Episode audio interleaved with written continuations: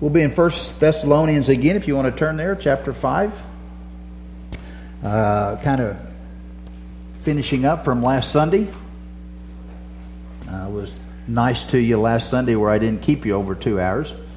So uh, we'll finish up today on, on kind of what we talked about last Sunday, I hope. And we will see these two truths of these songs that we've listened to. Uh, we'll see some of those truths in today's message, I hope. So, anyway, that's what we did, what we did. That's a reminder how good God is that He wants us to praise Him when we're on the mountaintop and when we're in the valley. We praise Him. Yeah, we do. Um, uh, Mark Meacham, will you open us up in prayer, please, buddy?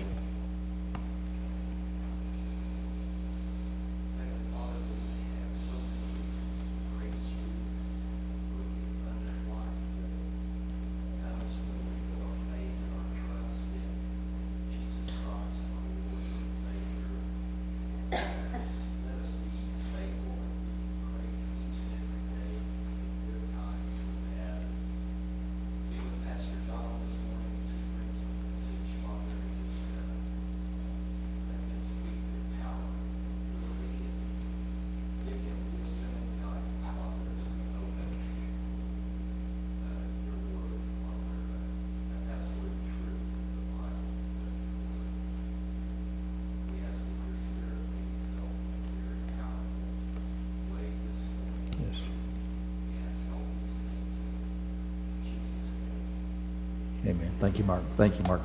Uh, just, a re- just a review of what we spoke about last week, okay? Uh, we looked at chapter 5, verses uh, pretty much 14 and 15. And just to give you a quick recap on that, uh, it was talking about a loving church and, and the things that a church does that is loving, if you would. Uh, some things, a reminder of, of what our church is, is supposed to look like, and I think it does but just a reminder from God's Word. And, and we see the first thing, if you remember, we are to warn the unruly.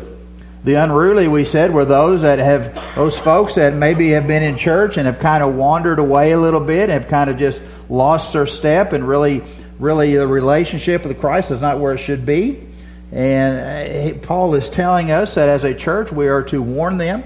We are to warn them that what is, what is life like outside the box that God has created for us. And we warn them in love. Second thing that we looked at was that we are to encourage the faint hearted.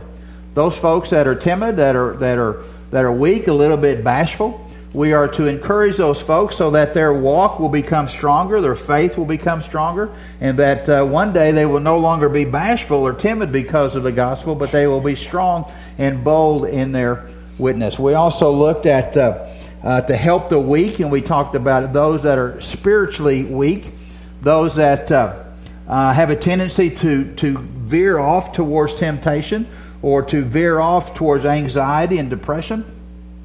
And we talked about that, that when we are we see people like that, we are to go and, and help them and to help them and encourage them and to help and to give them a word that says they don't have to always be like that that God has an answer for whatever is going on in their life. And then the last thing we talked about last week was we are to be patient with everyone. Okay, and I don't know about you, that might be the hardest one of all of them to be patient with everyone as a church, you know. And I got to think about that. Why, why should we be patient with everyone? We all need grace, do we not? We all need grace. Uh, none, there is none of us perfect. None of us are going to, you know, walk on the water. We all need grace. All right, so so that's why we are patient with everyone. As a church, we are to build up and to encourage and to to uh, push on, if you would, those that are a little bit weaker than us. We do not sit in judgment with anybody, if you'll remember. Uh, we do not uh, stand above anybody. Uh, we do not uh, talk down to people. But what do we do? We love them. We love them through their, their weakness. We love them where they're not as strong faithfully and spiritually as we are. And we just extend love to them. We extend love so that maybe one day they will grow in their faith. Maybe one day they'll grow closer to the Lord. Um, maybe one day they'll just be that uh, be that Christian that God wants them to be. So, as a church, I just want to remind us that's what we talked about last week. And how do we do that? We do that because we love God and we love people. All right, we love people. And as a church, that's what we are called to do. We also looked at never taking our own revenge, and we also looked at rejoice always, verse 16 of that chapter. So just, uh, and we talked about how do we rejoice always. You know, when, uh, when, when things are happening in our life, uh, we have inflation, we have high gas prices, we've got corruption, we've got crime. How do we rejoice? How do we rejoice when that we're just bombarded with all that kind of stuff? And, and I gave you a list of 10 or 12, but I won't go over all those lists. But I just want to remind you uh, why do we need to rejoice? Why, do, can, why can we rejoice always, even if we're in the valley or even if the world is collapsing around us? And if you remember, Jesus gave the, the one best answer. He told the disciples, Remember that your name is written in the Lamb's book of life. When the world seems to be going astray, when it's collapsing on top of you, remember your name is written in the Lamb's Book of Life. And what does that mean? It means that when you pass from this old earth, you will immediately be transported into God's presence. If your name is not written in that book, the Bible says you will be condemned with the wrath of God forever and forever. The greatest thing you can do is to have your name written in the Lamb's Book of Life. Why, why can't we rejoice when th- the world is collapsing?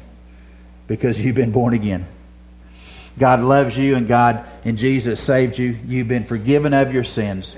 You can rejoice in that and you rejoice in the fact that one day you'll be in presence of holy God forever and forever in his home in heaven, living in the mansion that he is preparing for you even as we speak. We have a lot to rejoice in. I hope you can remember that. So let's start on some new stuff here as we look through these verses. The next one says, Pray without ceasing. Oh my goodness, how do we do that? We're supposed to walk around with our heads bowed and our eyes closed all the time? And just we can't do anything because we're just praying all the time. Is that is that what he's telling us? I don't think that's what he's telling us. That doesn't make any sense, does it? I believe what he's telling us here is he tells us to pray without ceasing, that we are to have an attitude of God constantly. We need to have an attitude that God is around us and He's near us, and God is uh, uh, wants to interact with us on a daily basis. It is a God consciousness, if you would, that that we have a mind that that brings up, if you would, God daily, more than once. How many times do we do that, though? I mean, we get busy in our day and, and we never think about God. But it, he's telling us we are to have this awareness uh, of, of who God is and that God wants to interact and He wants to be a part of our lives, the way we act and the way we react. Uh, I, I, thought of a Willie Nelson song that says, You are always on my mind. Okay, I don't know how you get Willie Nelson in a sermon, but I just did. Okay, that's not hard. That's hard to do now. You are always on my mind. He would say, Willie would sing that way. He there. That's what I believe is pray without ceasing. God, you're always on my mind. Okay? And when things come into our mind that are not good, when fear, anxiety, discouragement comes, okay, we can take that, we can turn that thought into prayer, and that prayer into thanksgiving. Did you know that? When those thoughts come into our mind, we can change around and make that a prayer, and that prayer becomes thanksgiving Philippians 4, 6, and 7. I love, always love this verse. I just always keep bringing it up. I know I do. But it says, Be anxious for nothing, but in everything, by prayer and supplication, with thanksgiving, let your requests be made known to God. That's praying without ceasing, okay? And the peace of God, which surpasses all understanding, will guard your hearts and mind in Christ Jesus. You see, we don't have to be anxious. We don't have to have those thoughts. We don't have to have those fears. And when those things start coming into our mind, and we become discouraged today, and we, we, we become depressed today, and, and life gets hard, and we get down in the dumps, our first response should be what? To take it to the throne room of grace to go talk to God about it. You see, we can go to Him anytime, any place, anywhere, at any time. See, He doesn't close at midnight. He doesn't close at 4 o'clock in the morning. He's open 24 7. And at any time and anywhere and any place, when something comes up into your mind that you have to deal with, your first response should be not a fleshly response.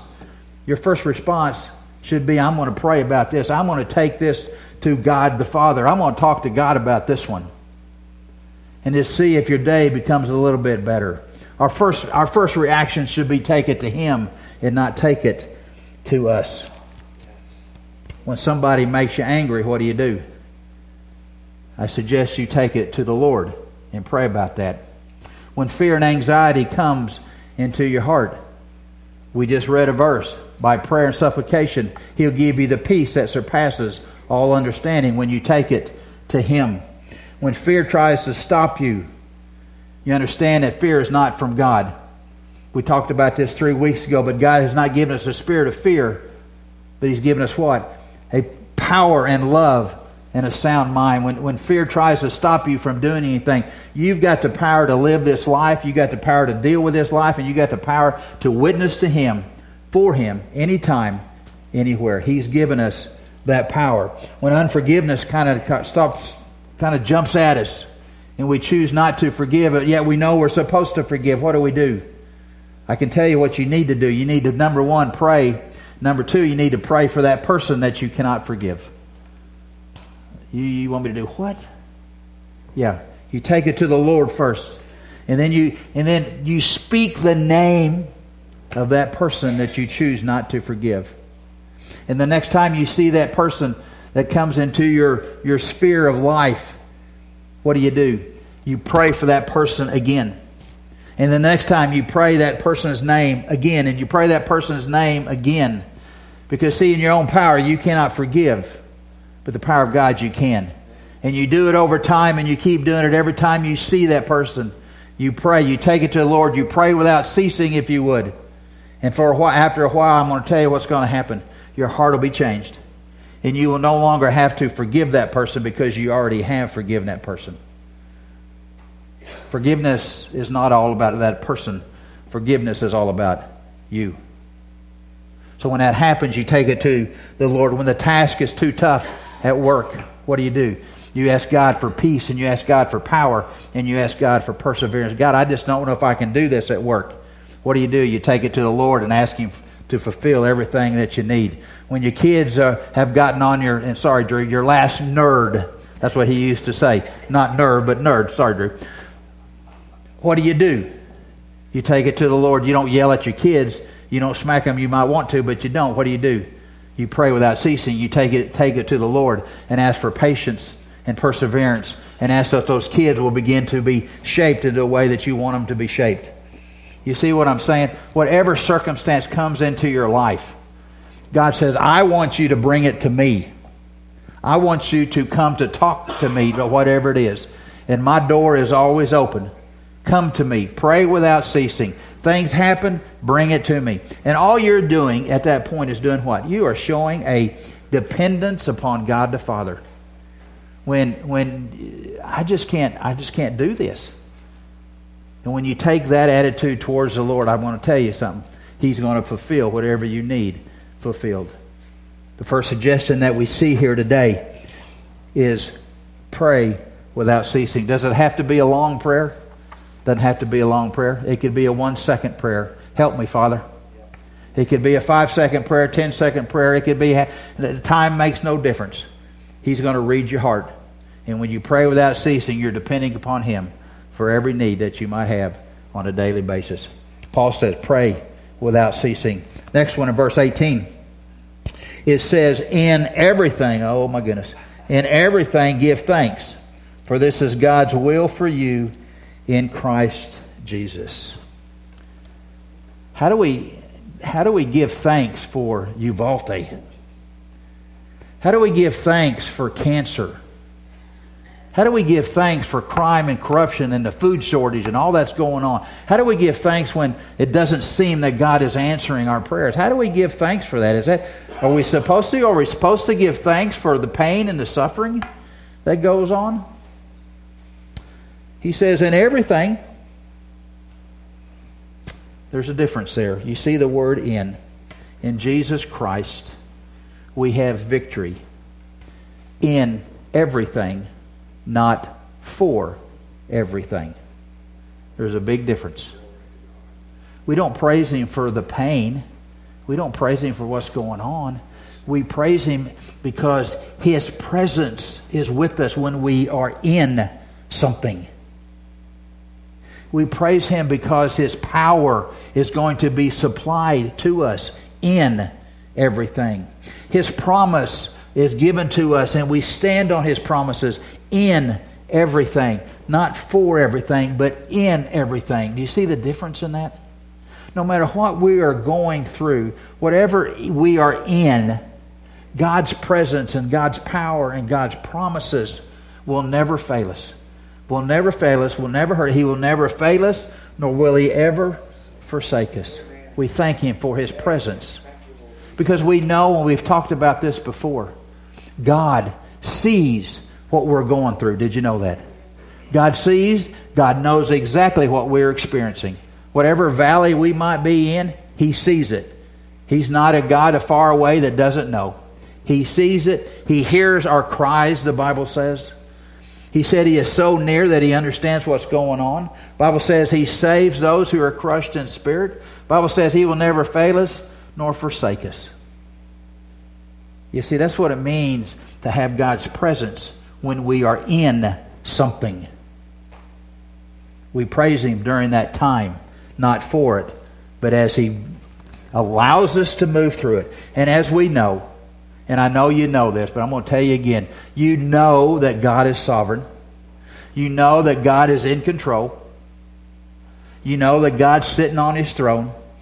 And he knows exactly what's going on in your life, whatever that might be. And I can promise you from Romans 8:28 he's going to take whatever you're, whatever you're in and he's going to use it to mold and shape you, to make you a little more spiritually mature and He's going to create something that's good for you and for His glory. See, that's how we can praise Him in everything because of His presence, because of His power, and because of His promises that He's given to us in His holy word. The next one it says, Do not quench the Holy Spirit. The Holy Spirit. Did you know that the Holy Spirit is God living within you? you literally have the presence of God that lives in you if you've been born again as a Christian. That should be exciting to you. Having God Himself living within our heart. And he says, and he says here, do not quench the spirit. Do not quench the spirit. That word quench means to snuff out, to stop, to stifle, if you would. You see, the Holy Spirit is in work in your life, in my life, every day. Did you know it? If you've been born again and you have the Holy Spirit living in you, the Holy Spirit is trying to teach you things. You know, the Bible talks about he, the Holy Spirit will lead us in all truth. You read the Word, He will amplify truth to you. He will point you to truth every day. He will point you in the right direction. The Bible says He, he, he teaches us truth and He teaches us down the path of righteousness, whatever that might be. He wants to lead us and encourage us to go down the right path of life, to make those kinds of decisions. That's His job. And, and His job is also to bring conviction in the lives of God's people. And it says, Do not quench that spirit. Do not quench God living within you. How do we quench God's Spirit? Well, sometimes we just ignore God's Spirit lives in our life. Sometimes we just neglect God's Spirit. Sometimes we don't even think about the Holy Spirit living within us. Sometimes we just don't want to obey the Holy Spirit. Sometimes we'll say, I'm just going to procrastinate here, Holy Spirit. I, I, I know I need to do something, but nah, we'll do it later. If God has spoken to you in some message somewhere, here or someplace else, or through music or whatever, and the invitation time comes up and, and uh, there's some funny feeling in, in, in, in your spirit, if you would, and, and maybe He is calling you to do something, maybe He's calling you to to come and confess. Maybe He's calling you to come and join this church. Maybe He's calling you to, to change an attitude or change a heart. And you know it. And something is going on in the inside of you. And yet you make no movement to do anything about it. You make no you don't you don't come to the front, you don't pray about it, you just go, I'll get out the back door when he gets done and, and I'll be all good. You see, that's quenching the Holy Spirit. That's, that's ignoring the Holy Spirit. That's not being obedient to the Holy Spirit. And the next time that happens to you in your life, and maybe you're sitting in another service, and the same thing happens to you, and you, and you, and you do it again, you quench the Spirit. I mean, the Bible says someday when you quench Him enough, you won't have to worry about quenching Him again because He will not be knocking on your door again. Maybe you know the right thing to do in your life, the right path to take, the right decision to make, and you say, I'll, I'll make that decision somewhere else. I'll make it a little bit later. I don't want to do it today. Maybe, maybe you know that you've not ever been saved. You think, yeah, yeah, I, I need to do that, and I got this conviction, but I'm not going to do it today. See, that's being disobedient. See, that's procrastination. That's not doing what God's called you to do. And what are you doing? You, you're quenching the Holy Spirit and, there, and you only get so many quenches, if you would. We can blaspheme the Holy Spirit. We can grieve the Holy Spirit. We can even lie to the Holy Spirit. But he says, if you have been born again and you want the abundant life and you want what, all what God has for you, he says, don't quench the Holy Spirit. Holy Spirit, believe it or not, he's on your side. Holy Spirit wants the best for you. Holy Spirit wants to speak truth to you when you read or when you, someone speaks to you. He wants to give you the right path in life. And he wants to bring conviction in your life so that, so that if you've been born again, that, that your pathway, your, your, your pipeline to God, if you would, is not clogged. And you don't, you don't need Jeff to come in there and reach you all out again. All you got to do is pray. And that pipeline to him will be opened up bigger and better ever before. Don't quench the Holy Spirit, Paul would say. The next one, it says this in verse, uh, verse 20. It says, Do not despise prophetic utterances. As Paul would be writing this, he would be talking about in his day, he would be talking about preachers that preach the word and who would be talking about the future. What would gonna, what's going to happen in the future? Today we could do the very same thing.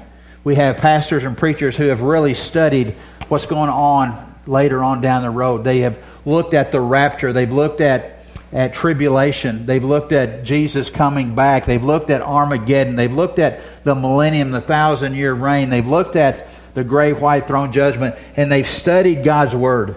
And they go through and they pore over it and they pray over it, and the Holy Spirit has told them the truth about those kinds of things, those events that's going to happen later on down the road.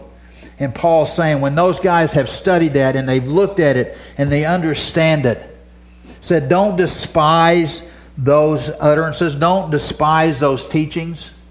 Because if it has come from God's Word and they have studied God's Word, that is exactly what's going to happen. So don't push it aside. Don't think, well, that's never going to happen. There, ain't going to be no rapture. He ain't coming back to get his people. Uh, yeah, there is. Yeah, there is. You know, there's not going to be tribulation. Seven years of that kind of stuff on this earth? Hmm. Yeah, it will be. Because God's Word says it will be. Oh, He's not going to judge everybody. He's not going to. We're all going to get to heaven. I mean, we've heard that story. We're all going to get there, aren't we? Uh, no, we're not. So when someone preaches a, the, the great white throne judgment, which is, which is the judgment for unbelievers, and, and, the, and the pain and the, and the wrath that those people are going to, going to experience forever and forever. Don't despise those prophetic utterances, the Bible says, because they're going to come true. Paul said, This is my word and it will happen. You might not like it, you might not agree with it. But don't despise when someone preaches the true gospel. And how do we know that? The next one tells us how we should know that. But it says, examine everything carefully.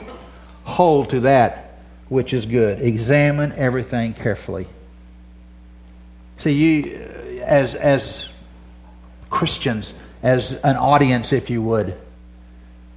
You should, you should not take what I say word for word. I should be able to prove it in the Bible. You should be able to prove whatever Jim and other teachers teach in Sunday school. You see, we got to understand there's a lot of, a lot of people out there that are false prophets and false teachers and false pastors. And he says here we are to examine everything carefully. We are to examine the things that we read, the books that we read, and who are, who are those authors. We need to know who the author is before we ever read it because they might not believe the same thing that you believe. You need to know who's speaking from the pulpits of, of, of TV and radio and those things that we, that we listen to. You need to examine them. Don't just believe hook, line, and sinker what, what they're telling you. He says there are false people out there that are deceiving people. They come in in sheep's clothing and they devour people. You, you can't just believe everything that you hear. You must be able to test it through the scripture. When you examine folks and when you examine preachers and teachers and what you read, you've got to examine them through what they see, what they say, and what they do through God's scripture. I mean, it's all got to be based on God's Scripture. If it's not God's Scripture, it's not good. If you got a messenger that's preaching all about about himself and not the the will of the people and not to make you better, you need to look out for that. When you have somebody that preaches all about money and not about sin and salvation, you need to look out for that. You better not read those books. You better not listen to them on the radio because that is a false prophet. If they don't talk about sin, they don't talk about judgment, they don't talk about grace, they don't talk about love, they talk about being the best you can be, I would suggest to you just run from those folks because that's not biblical. Examine themselves carefully, the Bible says. The problem that we may have most of the time in our lives, though, is it says examine those through the Scripture. The kicker is we got to know the Scripture. Okay, I mean, we got to know what's in His Word. I mean, we got to know. We got to know. We got to study this Word. We got to be the workman who shows himself approved. We got to hide His Word in our hearts so that we might not sin. You see, how would we know if, if someone is, is speaking deception to you, not speaking the truth to you? How do you know that? Well, if we're going to base it on God's Word, guess what? We got to know God's Word. Okay? Why do I want you to know it? Because you got to know God's Word. Because you see, the enemy, the deceiver, will do what? He'll take God's Word and he'll just twist it a little bit.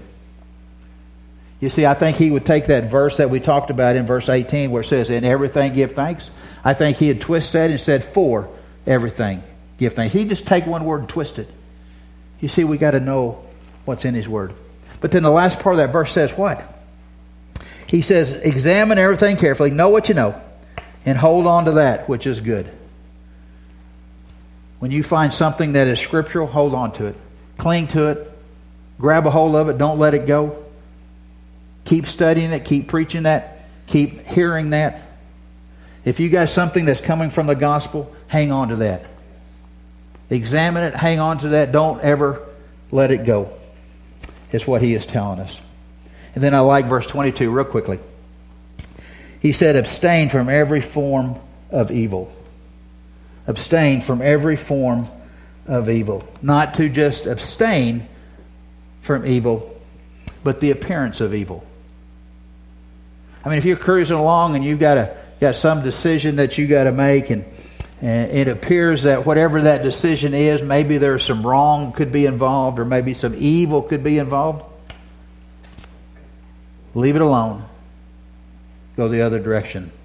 When there's a chance of something that you might do, something that you might buy, something that you might see, something that you might whatever, and there could be a hint of wrong in it, there could be a hint of evil in there, the Bible would tell you what? Flee from that. Do not go down that road because we have to abstain from every form of evil if you've been born again. If you've been born again. You see what I'm saying? said, I mean, it could be evil. Obviously, that's an easy one. But if it could could become evil, could become wrong, could hurt your testimony, if you would, I think Paul is telling us here just don't even be involved in that area. If it's a shady area, don't even don't even go. Abstain from every form of evil.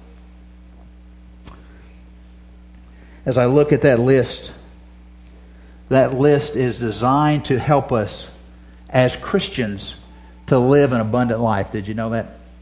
Some very simple truths that he's got here for us that if we would just do these as believers, that we really would, our life would be so much better. Our life would have so much more of a testimony for the Lord. And if we would just do those, I mean, uh, always rejoice, pray without ceasing, and everything give thanks. Don't quench the spirit. Don't despise prophetic utterances.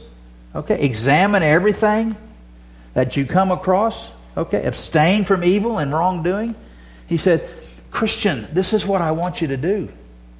This is how we are supposed to live. This is supposed to be how we, how we are.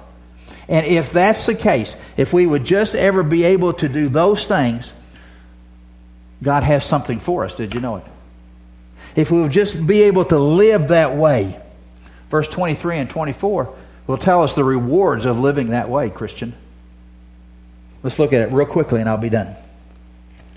In verse 23, he says, This is one of your rewards. There's four of them here.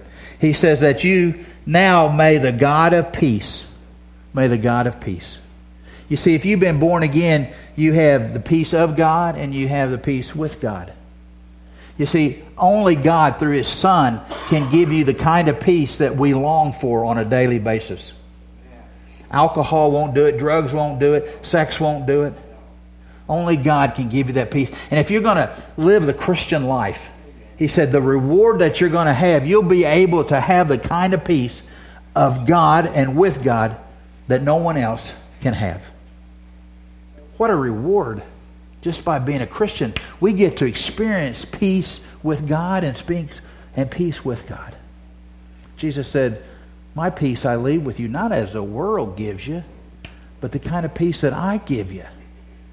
Don't we want that kind of peace? Yeah. If we're born again and we are a Christian and we and we kind of have are, are patterning our lives after those things that we've talked about, Bible says you will have peace the peace of God. You'll understand and feel that presence. The next thing he says there, real quick, may the peace of God Himself sanctify you entirely. Sanctify you. The word sanctify means to be set apart, it means to be separated for God. Do you understand this? It is a special relationship that a believer has with holy God, the one who created the universe. We have a special relationship with Him. We have been set apart, sanctified, because He loves us so much. And if we've been set apart as believers, and we are His children, we are His sons, and we're His daughters, and we're His children, guess what He wants to do for us? He wants to bless us, He wants to protect us, He wants to provide for us, He wants to love on us. All because we've been set apart. Here are the Christians over here. Here are the non Christians over here, if you would. And he says, I want to bless you folks because you are my children. Just because you are living the Christian life in those other verses. I want to sanctify you. I want to bless you. And then he says at the next part, he says, And may your spirit and your soul and your body be preserved complete.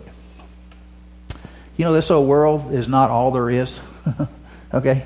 There's more to life than this old world. And the Bible tells us one day, as believers, we will uh, have a transformed body.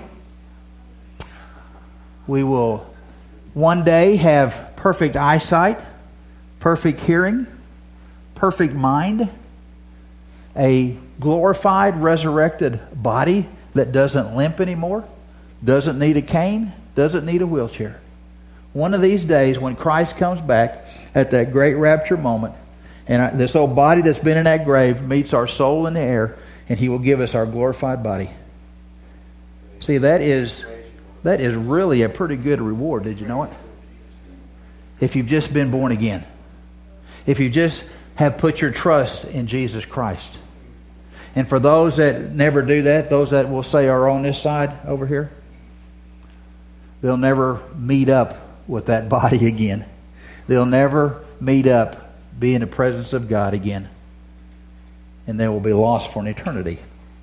What a great thing for us as Christians to have a one day a glorified, resurrected, perfect body. You will be just like God intended you to be before sin. What a great time. You'll be able to walk through walls. You'll be able to go from here to there in a nanosecond. Unbelievable what God's got for us. And then the last thing it says here uh, without blame at the coming of our Lord and Savior Jesus Christ. And what that means is God is faithful. Did you know that? God is faithful. You'll get to experience God is faithful. When I talk to pastors in Zimbabwe, and I go, man, how you doing? I mean, I know it's hard over there. I mean, how, just how you doing? To the person, God is faithful. God will provide. To the person, God is faithful. You see, we need to be like that. How you doing today? I know life is hard. God's faithful. He'll take care of me. God's faithful. You see, one of these days we'll get to see the faithfulness of God. Did you know that? I mean, we can see it now. We see His faithfulness now, sure. But one of these days we're going to understand what it really means to have our sins forgiven. To have our sins forgiven. Yeah, we kind of get it now, but one day we're going to really understand how faithful God was when He, when he wiped our slate clean of our sins and He cleansed us from all unrighteousness. One of these days, we're going to understand what it really means to be a, a son or a daughter of the Father. One of these days, we're really going to understand what it cost God to put His Son on the cross and to die and to become sin. Ugh. We kind of get it now, but one day we're going to get to see all this and understand it fully. We see in a glass dimly now, but one day we'll see fully what God wants us to see. We'll understand what it really means that God is faithful. Yeah, we understand God's faithful, but when we uh, pass from this earth and we're immediately transformed to there in a twinkling of an eye, because God promised that for every believer. God promised that He'd have a dwelling and a mansion place for us. Yeah, we understand it, but when we get there, we'll truly understand how faithful God is. You see, it's, it's, a, it's really a great thing to be a believer. I mean, a great thing. He's given us instructions here in, in verses 16 through 22. Uh, instructions on how to live. And then he says, when you live like that, you've got some rewards coming. You've got the peace of God. You'll have the benefits of being separate, uh, sanctified, if you would. You can have the benefits of, of being in Him in heaven forever and forever. And you'll truly understand what being faithful really means.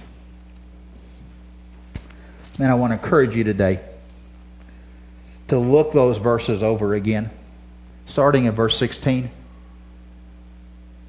and begin living those, incorporating those into your life. I, I hope they're just not words on a page, okay? because those are designed to help us as we walk this old world. Did you know it? I mean, that's, I mean, it's designed for us. I mean, to just rejoice in the fact that you have eternity with God. And just keep talking to me, God says. Don't ignore me.